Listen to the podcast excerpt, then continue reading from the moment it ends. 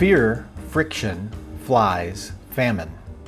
Maybe write these four things down fear, friction, flies, famine. Author Phillip Keller tells us these are the four things which keep sheep on their feet. Keller should know. He was a shepherd for several years and wrote this great little devotional on the 23rd Psalm. Any knowledge about shepherds or sheep I pass along today belongs to Keller.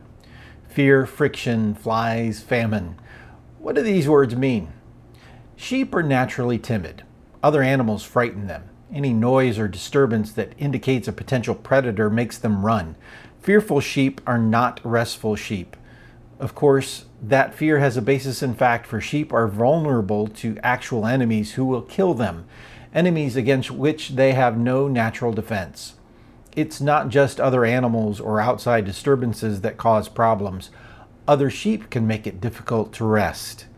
Competition and status seeking within a flock will cause stronger sheep to assert themselves over weaker sheep older ewes will attack younger ones to gain position or possession of a preferred grazing spot.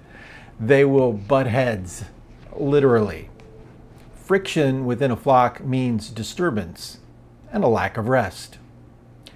Nasal flies, bot flies, warble flies, and ticks are common irritants to sheep.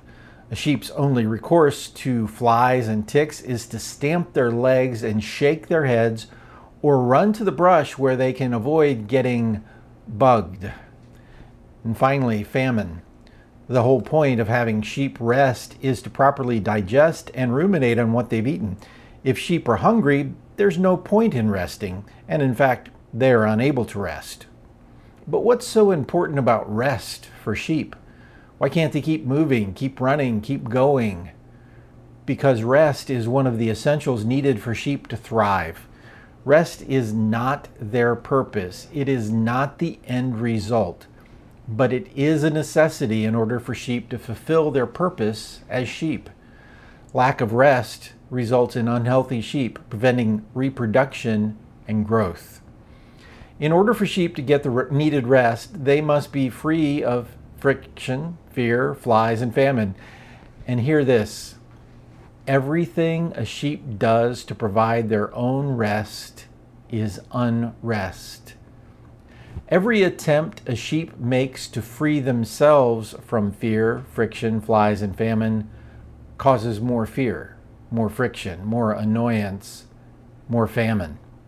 Only the shepherd, a good shepherd, makes it possible for sheep to truly rest.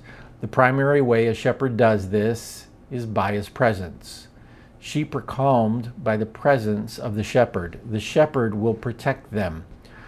Fighting and focusing on what other sheep do or don't do, or what they have or don't have when the shepherd is close by, goes away. The pecking or head bunny order that has been established within the flock is forgotten by sheep who focus on the presence of the shepherd. Even the little things that bug the sheep disappear under the diligent care of an active shepherd, for the shepherd provides healing and repels the flies from the flock.